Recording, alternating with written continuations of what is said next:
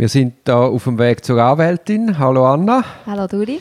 Diese Woche hast du deine erste Eingabe gemacht und zwar eine Strafanzeige. Genau, so ist das gewesen. Wie ist das so, eine erste Eingabe zu schreiben? Ja, es ist natürlich ein cooles Gefühl, das erste Mal jetzt wirklich in meinem eigenen Namen etwas rauszulassen. Aber es war eine ziemliche Zangengeburt, gewesen, die Eingabe. Gut, das ist auch, äh, hast du es auch zum ersten Mal gemacht, ist ja logisch. Richtig, und bin nicht so ganz vertraut mit der Sache. Die Strafanzeige haben wir ja der Polizei geschickt und mich dunkt wichtig, dass man möglichst viel Arbeit abnimmt. Mhm. Und das heißt halt, das heißt nicht, dass man ausführlich, zu ausführlich wird und für irgendeine Bagatelle 17 Seiten reinschickt. Aber dass man schon komprimiert aufs Wesentliche dann halt schon alles liefert, alle Elemente, die dann die Polizei auch schaffen kann. Ja, und der Leser leitet oder? und mitnehmen auf die Überlegungen. Wieso ist jetzt etwas so und um was geht es genau? Genau, und nicht, dass der das in die Hand nimmt und dann schon mal stocken muss, weil es ein holpriges Deutsch ist und ja. nachher muss er stocken, weil er am Schluss zuunterst ist. Und was muss er machen? Am Anwalt anrufen, weil er noch sieben Infos braucht. Also genau, das ist genau. keine Sekunde von so einer Anzeige. Nein. Genau, also wichtig ist, dass man klar definiert, was für ein Sachverhalt ist es, was sind die einzelnen Tatbestandsmerkmale, dass man klar weiß, wer, wenn, was, wo soll gemacht haben oder im Verdacht steht, gemacht zu haben. Mhm. Dann auch äh, die Rolle von der eigenen Partei. Ja, die muss klar bezeichnet sein. Genau. Ich tue mich dann auch immer gerade schon konstituieren, dass das einfach auch klar ist und gemacht worden ist. Versteht, fragt dann der Staatsanwalt schon an, aber ich schaue einmal einfach, dass das umfassend ist und dann ist das erledigt. Dann zum Rechtlichen selber. Auch da dunkt es mich wichtig, dass man da nicht zeigt, dass man ein Jus-Studium gemacht hat, sondern dass man da auch auf den Punkt argumentiert. Also das oben geschildert ist strafbar will. Ja. Folgende Tatbestände stehen in Frage. Und nicht, dass man da nochmal zwei Seiten erklärt, was ein Betrug ist. Ja. Ja, weil schlussendlich der, der es liest, wenn das der Polizist liest, der hat ja nicht die gleiche juristische Ausbildung. Ja, und das Klar, interessiert... Grundkenntnis, aber nicht das Gleiche. Aber es interessiert gar nicht. Ja. Also man zeigt, dass man viel weiß, aber schlussendlich muss ja das Wissen auf den Fall passen und ja, wie es denn rechtlich genau ist. Ja, und schlussendlich geht es ja nicht um sich, darum, sich als Anwalt irgendwie äh, können zu produzieren, sondern es geht darum, dem Klienten zu helfen. Genau, und es geht darum, dass man da jetzt einmal ermittelt und dann am Schluss kann man immer noch studieren und argumentieren, ob jetzt ja. etwas wie strafbar ist. Also ich glaube, rechtlich ist einfach das nötig, wo dazu wo klar macht, hey, es ist im Verdacht auf ein Delikt, man muss einmal anschauen, nicht ja. mehr und nicht weniger. Genau.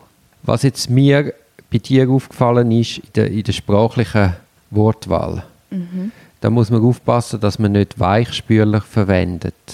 Ja. Dass man auch schaut, dass man möglichst einfache Sprache verwendet. Weißt du, was ich damit meine? Also keine ja, okay. Schachtelsätze. Und ich finde es unglaublich auch für einen Laien schwierig, wenn man dann Personen nicht beim Namen nennt. Ja. Wenn es dann einmal der Anzeigerstatter ist, dann ist es äh, der Geschädigte und noch, also auch, wo du das lernst im Deutschunterricht, dass man soll verschiedene Wörter brauchen, aber fürs Gleiche. Aber ich glaube, in der Juristerei ist, ist das des Teufels, sondern wenn man sich entscheidet, den Privatkläger Privatkläger zu nennen, dann würde ich das durchziehen, dass wirklich immer klar ist, von wem das man redet. Ja, klar, weil sonst wird es unübersichtlich. Und dann ist wieder der Leser am Punkt, ah, wer ist jetzt gemeint mit dem? Und muss wieder überlegen, genau. was man ja nicht will. Genau, also das Einfachste ist einfach der Name. Ja bezeichnet man das ist der Privatkläger und dann, ich nenne dann die Leute einmal beim Namen. Das ist auch, auch muss ich mir vorstellen, für den Klient selber als Laie ist das so, so viel zu abstrakt. Mhm. Ja, und dann hat man von ihm mit dritten Person, das ist irgendwie komisch. Ist auch komisch, oder? Und äh, was ich vorher schon gesagt habe, eben so, so Abschwächungen wie, äh, wie eigentlich ein bisschen, relativ. Also mhm. ich, das, ich merke das auch, dass ich im Podcast das öppe brauche. Du machst machst eine Aussage und tust sie so wie eigentlich, oder? Eigentlich mhm. abschwächen. Ja. Ja, das äh, machen ich ja, ja nicht, Ja, aber ja. ich tue sie ja nicht eigentlich abschwächen, sondern ich habe sie jetzt gerade abgeschwächt. Ja.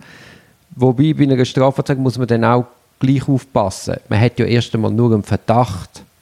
Also man ist weder dabei gewesen, noch weiß man es hundertprozentig. Ja, und man stellt ja erst den Verdacht in Raum. Genau. Ob es dann tatsächlich so passiert ist, ist ja dort äh, das Ergebnis von der, von der Ermittlungen. Genau. Und das ist aber auch wichtig, dass man sich da nicht versteigt, Ja. sondern dass man da auch immer klar sagt, hey, das ist ein Verdacht, das ist Ja. mutmaßlich so gewesen. Und das gilt dann abzuklären, weil sonst hast du dann allenfalls ein sehr Verletzungsdelikt gemacht. Ja. Dann, was ich auch versuche zu vermeiden, gelingt einem natürlich nicht immer so ein bisschen Überflüssiges. Also man kommt ja dann noch gern so ins, ins Schwätzen. Mhm. Und es, es tönt dann so gehoben und gestelzt, wenn das Juristen machen. Aber eigentlich, wenn du so den Satz oder den Abschnitt abschaust, denkst du, ey, da könntest du eigentlich ersatzlos streichen. Also zum Beispiel. Zum Beispiel, das sieht man ja oft, dass man sich als Jurist absichert und dann noch darauf verweist, was man alles schon mal gesagt hat. Also im Plädoyer hast du ja oft, dass man dann darauf verweist, auf das und das und die Eingabe. Ja, auf jede einzelne Eingabe, die jemals ergangen ist. Ja, ungefähr so, dass dann ja nichts vergessen wird. Da- Das kommt vom Privatrecht her und im Ja, Strafrecht sagen, ja. Und im Strafrecht braucht es das nicht, weil Ja. es, es ist ja der Sachverhalt sowieso von Amtes wegen zu, zu feststellen Mhm. Und die Leute kennen die Akten. Und ich glaube auch der Einbezug, wo man immer auf alles verweist, das ist so eine Skisicherheit. Ja. Man will einfach ja nichts vergessen und lieber etwas siebenmal sich vergewissern und behaupten. Aber im Strafrecht braucht es das nicht. Im Gegenteil, es nimmt die Überzeugungskraft. Ja, weil es auch, wenn dann irgendetwas vor Gericht tatsächlich auch vorträgst, dann lässt dir ja keiner mehr zu. Weil Genau. das ist ja langweilig. Genau, also eben, man hat ja oft so Konserven, wo zum 17. Mal das Gleiche hörst. Und darum glaube ich, gerade im Strafrecht ist es wichtig, dass jede Eingabe am, am Fall stimmt. Also du kannst nicht einfach etwas nehmen und copy-pasten, sondern es muss für den Fall stimmen und lass einfach Textbausteine, auch wenn es deine eigenen sind und du viel Zeit investiert hast, die lässt am besten weg. Sondern erzähl vom Fall, sag, warum das da relevant ist, du das rechtlich würdigen, aber du musst nicht äh, nochmal drei Seiten allen erzählen, wie eine Strafzumessung geht. Das Ja. ist wichtig, dass du dir das vergewisserst, wenn du das schreibst. Aber wie es konkret geht, weiß jeder in dem Raum. Also komm auf den Punkt. Ja. Und sonst nimmst du nur, wenn du so, so Vergewisserungen machst, die allgemein bekannt sind, man nimmt die Überzeugungskraft und im Gegenteil denkt man dann, ja, wieso erzählt er jetzt das? Also ähm, man hat ja dann nicht das Gefühl, du bist super souverän. Ja, und vor allem eben, du, du langweilst den Leser und auch, auch die Zuhörer, je nachdem. Ich finde das fast noch schlimmer. Ja, und wenn die Aufmerksamkeit mal weg ist, ist sie Dann wahrscheinlich es weg. vergessen, ja. Ja. Dann lässt dir niemand mehr zu. Was, was nehmen wir mit? Möglichst prägnante Sachen zu schreiben. Mit dem Hauptargument gern gerade so präsentieren, dass es wirklich interessant wirkt. Und- Also ist. genau, das interessant ist. Und da- das hat, das hat auch viel zusammen, hängt auch viel zusammen mit einer verständlichen, klaren Sprache. Ja, genau. Und das ist zwar aufwendig und mühsam, aber es lohnt sich auf jeden Fall, weil die Sprachschärfe ist auch immer der Gedankenschärfe. Ja. Also die Arbeit an der Sprache ist gleichzeitig eine äh, Arbeit am Gedanken und umgekehrt.